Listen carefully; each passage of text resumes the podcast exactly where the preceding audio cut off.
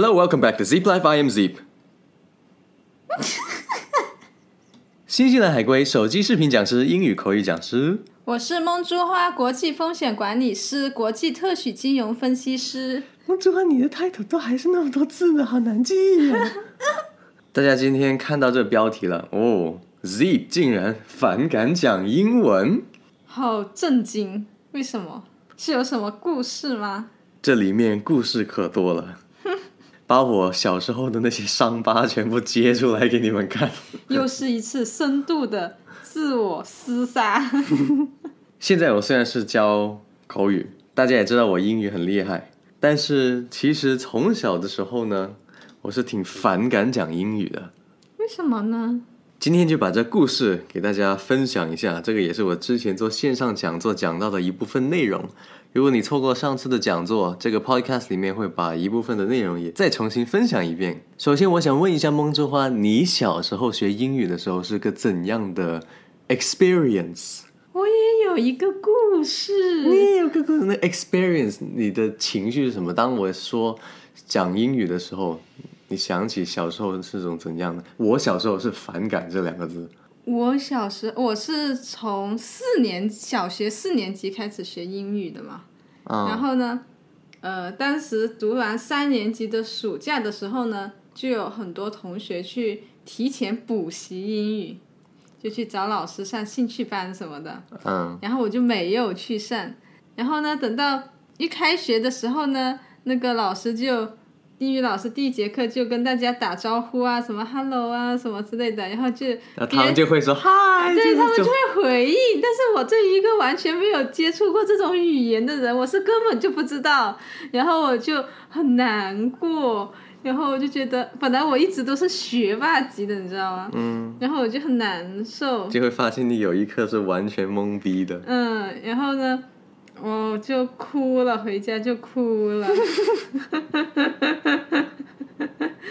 然后我爸爸呢就说。就安慰我，然后他就带我去见了他们的英语老师，嗯，然后呢，就反正具体后来怎么样我不知道，反正就我爸就带我去了，具体聊了什么我也不太记得了，反正就是那一次就是给我重塑信心，但我、嗯。然后我就觉得，嗯，我爸在这个时候，嗯，给我了一个很大的支持，这是我小时候很印象深刻的一件事情。所以其实你你也不是错过很多，只是人家提前一个暑假，嗯，你只是落后一个暑假一些补习班而已，对呀、后来你就追上来了。嗯，后来我就是考满分的嘛，我小时候是怎么样呢？大家都会想，哦，Zip，你从小就有在国外长大，你有那个天然的环境，你这个优势多好呀。他说，哎，呃，好是好，然后呢，但是你会发现，其实这个不仅仅是对于像我在国外生活的很多 很多在国内的家长也会有这样子的，是什么呢？我最常见听到的，在网上也经常看到的，也是我本人最反感的一句话。嗯，就是当家长跟你说：“哎，然后见到个外国人，哎，你去跟那外国人讲话呀，你去跟那外国人讲话呀，就这样。我跟你不一样，你是学霸，你说还好，我就从小，我给你看啊，你都不。”你在新西兰待过，你都不敢跟那外国人说话，然后我我父母就会嘲笑我，知道吗？就把我带回啊，国可能我觉得是语气的问题，就他跟你说这件事情的语气的，就你说不仅仅是语气，他们他们的心理状态是怎么样？我都花了那么多精力，花那么多钱把你带到国外去，然后呢，你英文哦，毕竟那时候还小嘛，还没那个意识嘛，嗯，就说哎，你英语都比大家好啊，在国内见到个外国人，你干嘛不敢跟他说话呀？为什么我叫你跟他说话，你不跟他说话呀？然后就是这样子，所以呢，英语在那时候对于我小时候，现在我知道这是个 gift，嗯。我的英语能力是一个 是一个优势，是个 gift，嗯，但是在小时候，我觉得英语是个 curse，嗯。是一个诅咒，你知道吗？我小时候的时候，我爸也鼓励我去跟外国人说话，但他是鼓励的，嗯。嗯，嗯。然后呢，我有一次跟他们去北京旅游，就北京就会遇到很多外国人嘛，然后他就会叫我去说，具体他的话是怎么样，反正我就是去说了，嗯。然后说了之后回来之后呢，他又鼓励我写了一篇文章，嗯。然后就是第一次与外国人对话，嗯，然后发表发表了，然后还有在哪里稿费发表？就发表在那些投稿的那些呃报纸上啊，以前学生报纸那些，嗯，嗯，不是当地的，是那种大报纸，嗯。这么厉害。你看，就是像你这一种没有出过国，但是你又成功跟外国人说了话的嗯。那种，就是有这种案例的，嗯，才会促使像我爸妈那种才会觉得你都出过国，你都还不敢说，觉得就会那个矛盾就会更大，你知道吗？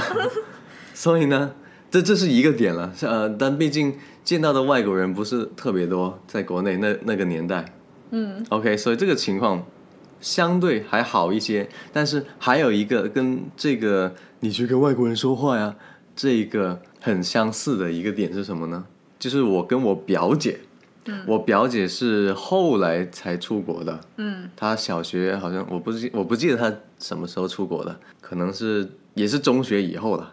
嗯。嗯，然后她出国之前呢，只有我和我妹，我妹其实也没有，她很很早就回来国内了。嗯，就基本上是只有我是有那种国外的那种经验，所以那个我的英语水平就是相对就是啊、呃在我这一辈里面是比较好的，比较比较明显有优势的。嗯，然后呢，我表姐出了国，她去了加拿大，然后去了一段时间之后就回来了嘛。嗯回来了，国内应该是放假嘛。嗯那我已经在国内已经待了一段时间了，也确实没怎么太接触英文嘛，对吧？嗯那时候我已经是有意识的，就是我要 keep 住我的英文的。嗯但确实国内没那么大的环境。那结果我表姐一回来，以前我跟我表姐就是关系很好的呀。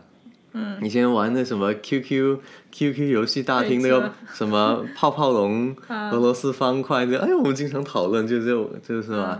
然后呢，她从国外回来之后呢，那一天晚上，我妈和我姨妈都是把我跟我表姐硬挤在一起，就说：“来，你们俩讲英文呢，你们俩讲英文呢，啊，讲英文呢，啊，你都出了国，你怎么不讲英文呢？啊，就这样。”然后呢，有点惨。对，这就有点惨。我是因为长时间没用英文了，那所有就感觉就被逼着说，嗯所以呢，又感觉他就给我的感觉是，哦，我一定要用出一些很很屌的词语啊，哦，这样才才才行，好像是这种就给我的感觉。然后呢，我表姐那时候也出国，但是也出了不是说特别长时间。我猜啊，她当时的心里可能也是说，哦，我会我熟悉一点英文，但是不至于说能够随口就来，或者说平时就跟大家说惯普通话或广州话的，嗯你突然就硬要我说，哎，你们讲英文呢？嗯这个这个转变不是那么快的嘛。嗯然后呢，又是说啊，你们讲啊，你们都出了国了，你怎么不讲啊？嗯，就是这样子，所以呢，就特别反感，搞得我，就我跟我表姐就嗯，就宁宁可不说话了，嗯嗯，就是这样。然后不说话了，他们就你们怎么又不说话了啊？这是你们出国了又怎么怎么样？所以你觉得我小时候，我我真的就认为英语是个诅咒，不是我的优势。嗯嗯，在那时候，嗯我经常就觉得是个诅咒。我嗯说凭什么我我我要承受我这个年纪不该承受的压力？而且现在你回想起来啊，嗯你哪怕现在成年人，你走到一个呃，哪怕我现在我这英语很好，嗯对吧？我走到路上，嗯我见有个外国人，嗯如果 如果再有人说你去跟那外国人说我说 fuck you，我就会这样，真的。那个外国人也会觉得很奇怪。对呀、你从外国人的角度来说，哦，你是个小孩，你这你这个 Hello，Are you from America？就是那那那人家就哦，你天真无邪，是吧？啊，那跟就就就当你小孩就跟你聊，这个无所谓啊。嗯你一个成年人就 Hello，Are you from America？就 Yes，哦、OK，What the fuck are you trying to do now？对不对？外国人也会很懵逼，你所以就是为什么网上很多人说那些外国人跟跟中国的啊 人去去交往，都是说你都不是因为爱我，你是为了跟我学英语的，是不是？所以这也很尴尬呀。你从一个互相理解的角度上，对不对？对，所以你不能要求说哦，你见个外国人，哎，你去跟他说话，哎，你去跟他说话。而且更搞笑的是什么？很多家长认为所有外国人都是一样的，你知道吗？嗯，黑人，黑人，哦，如果他是美国黑人，哎，你可以讲；他是非洲那种呢，他讲的都不是那种纯正英语，他是其他那些，他看起来是白人，但不是从英文国家出，就是讲英文的国家过来很多。欧洲的国家的人讲英语很烂的，除了英国以外。对呀、所以你不能这么以偏概全说哦，你你觉得你能跟外国人说哇，你就好屌啊，哇，我儿子可以跟外国人讲话。那个一个法国人走在中国路上，然后想到哇，你还来找我练英语，然后我也想。对呀、法国人说我也想练英语。然后以后你作为中国人走在美国的路上，你去旅游，然后路上经常有人上来跟你讲练中文，啊，对，以后也说不定是这样子啊，啊，对不对？就很尴尬。作为你的小度，嗯，那所以这就是我小时候的一个为什么我会反感练英文。当然，后来随着年纪越来越大了，看到英语给我的优势之后呢，比如说英语考试的时候可以很轻松，嗯纯粹靠语感就能考好高的分数，然后本身我又偏科，嗯以前呢，我小学的时候语文呐、数学都还好，但是后来到初中、高中的时候就就不行了，就被拉开差距了。嗯然后初中的时候呢，我还是能够什么期末考、期中考也能考到年级前一百，有时候还能前五十，有最高的时候是十几名。嗯靠的是什么？嗯英语。英语，因为我英语有绝对优势，哪怕我其他地方的就是弱一点，就是有时考的差，也只是前一百后一点点，不不至于说很厚很厚。当时年级好像是五百多人吧，所以发现哎可以哦。嗯然后还有一个优势是什么呢？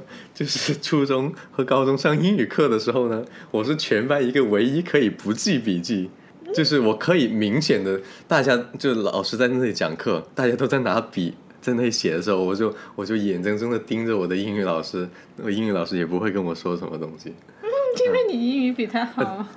然后呢，还有一些是呃，也不是不是说比他好，但是就是他说，哎，你你你你都懂的了，啊、还有一个优势是什么呢？以前上学的时候最讨厌是什么？熟读并背诵全文，嗯是并背诵全文。嗯但我们老师说，来这个英语课文大家背下来。嗯，嗯我一直觉得背背，我就本本来就不喜欢背东西，嗯那除非是像表演要背台词一样，对吧？但平时课文我就不喜欢背的。嗯所以呢，当他课堂上抽查的时候呢，啊，抽别人的，嗯，这还没背熟，嗯，那还没背熟，来，大家我们来听一听，Z 来背一下给我们听。结果是没背的，我就站起来，沉沉默了一会儿，然后思考了一会儿，说。今天我给大家表演一下，虽然我没有背诵全文，但是我可以用我自己的语言把整篇文章的内容意思说出来。真的吗？对呀、你真的做过这件事？我就做这件事情，然后我老师也说，哦，对对对对对对，如果你不会，你不背呢，如果你能用自己的语言能够把完整的这个课文说出来，那也可以。你就说出来了。我真的就说出来了，因为我知道故事大纲嘛，那些课文课文里面的故事有有什么复杂的吗？没什么复杂的呀。你好像有点厉害哦。所以现在我在教我的学生的时候都是这样子呀，都是说，如果你看过我之前最火的那条抖音，你也知道嘛，就是我们学英文不能够说是一字一句的就对应翻译嘛，对不对？嗯对吧？你应该就是用解释的方法，如果你不懂这个词，那你用你现成你会的那些单词，然后去试着解释它。嗯。然后外国人他一 get 了，一 get 到你的意思之后，他就会说出那个单词，那你就学会那个单词了嘛，嗯。对不对？嗯。所以这整个语言是就是这么用的。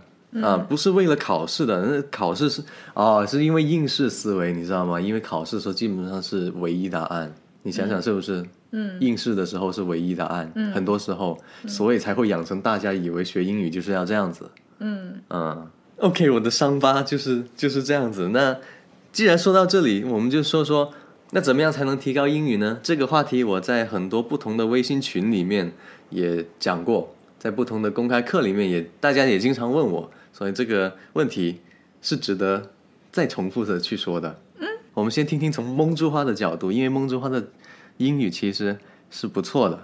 为什么呢？谢谢你的认可。虽然你发音发音其实也比很多人要好啊，虽然我我有时候会，虽然我会嘲笑，有时候，但是是有爱的嘲笑。好的。然后呢，就是其实当时跟梦之花在谈恋爱之前，我其实心里面我是有试探性的去讲一些就是关于英语的东西，我看你能不能 get 到那些梗，你知道吗？嗯刚开始的时候，你那么心机的。对呀、因为我想。如果你这些梗你都 get 不到，就我不要求你像我一样什么梗都 get 得到，但是至少你能比大部分人都能 get 得到的话，那我们沟通上是没什么太大问题的。结果，嗯，梦之外还是可以的。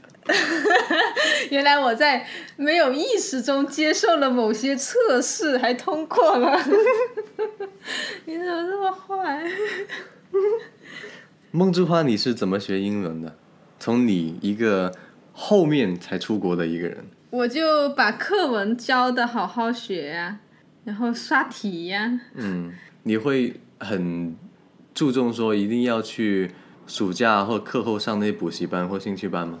我没有上过补习班跟兴趣班，所以你就是按照就是标准的，嗯，所以我会练，比如说听力的话，听不懂的话，我就会听啊，比如说听一些 BBC 啊，或者听那些呃考题里面的反复听啊，哪里听不懂了，然后错过了，然后我就再回去听，看一下是什么原因。BBC 你以前第一反应听得懂吗？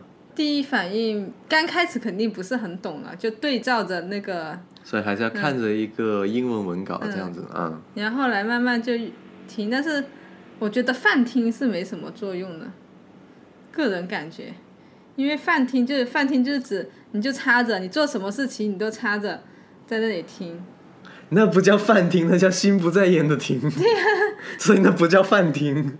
那饭厅是什么意思？饭厅就是我讲噼里啪啦一大堆内容，你不用每一个字都听得懂，啊，不是，那你是要只要提出核心意思，你那不叫饭厅，你就是要你那叫随便听。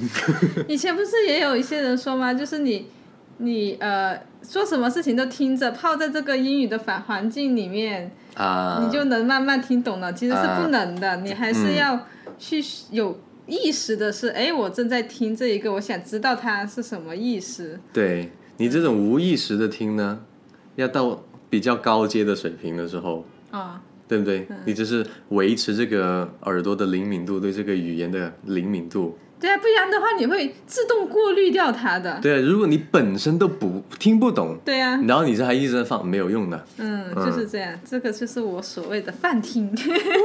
好的。所以，呃，我可能会当时因为国内的考试的制度的原因，所以我就会比较着重在听、写、读上面啊，说上面就比较少，因为都不用考试。嗯，嗯也是刷题嘛，对吧？嗯那我从口语角度跟大家讲怎么弄呢？有一个是跟听说读都是呃听读写是一样的一个东西，就是你要有环境，或者说你要有足够的输入量。嗯国内的口语环境现在好一点啦，就你至少说我们九零后啊，或者更就九零后再再年轻一点的，因为大家都是比较早接触英语的了嘛，嗯。所以呢，好歹你遇到同龄人，他们或多或少还能跟你聊几句，如果是一般的话，嗯。对吧？更早的话那就更难了。嗯。那虽然说啊，这不是个完美的英语环境，但是它至少是一个完美的中式英语环境，就是你还是能找人说，就就从宏观来讲，这是比以前好一些了。而且因为现在也有很多海归了，所以万你遇到海归的同龄人的可能性也是比以前要大了。嗯所以呢，如果你非要找人练，就是你的找到这个人的几率还是比以前大。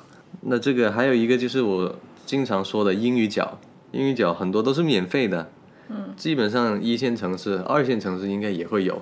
你实在不知道在哪里找的话，你就试一下，在微信搜索搜索公众号，你就打英语角两个呃三个字，可能豆瓣会有。啊豆豆瓣应该也有，对，就看你你同城里面有没有嘛。嗯对吧？这些往往都是免费的，或者呢就是一杯饮料的那个门票钱。然后最后一个就是你要付费报班，当然付费报班，我其实会说你是要有意识的要去提高的时候才去付费报班。嗯，因为这个如果从投入产出比来说，当你这明确真的要要学英文的时候，那你付费报班。如果你是兴趣的话，小小的兴趣，那看你自己有多少钱，有多少时间。嗯，强烈的兴趣的话，那也可以推荐你分一点时间是付费的。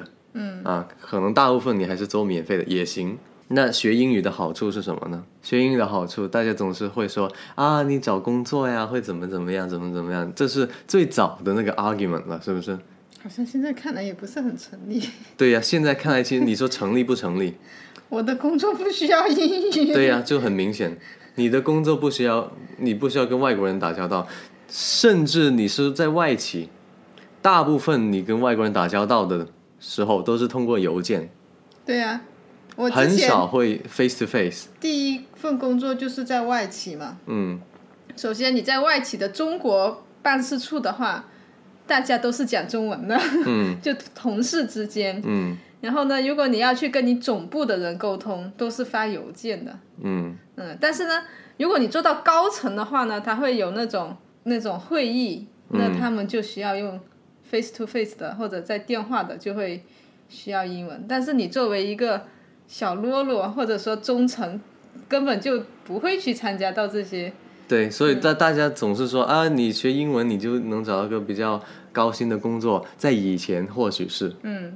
当供需关系不像现在的供需关系这种情况的时候，嗯，以前可能外企工收入也高一点。对，那现现在我那既然是这样，哎，那学学英文还有用吗？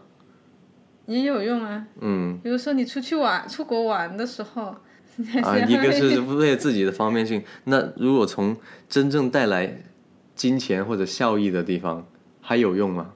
比如你可以教你小孩子学英语，少了点家教费。啊，这个啊 OK，这个是很 很好的 argument。现在我如何看待学英语？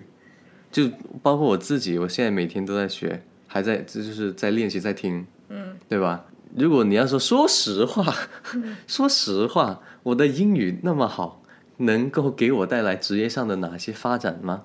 嗯，有，但是没有你想象中的那么多。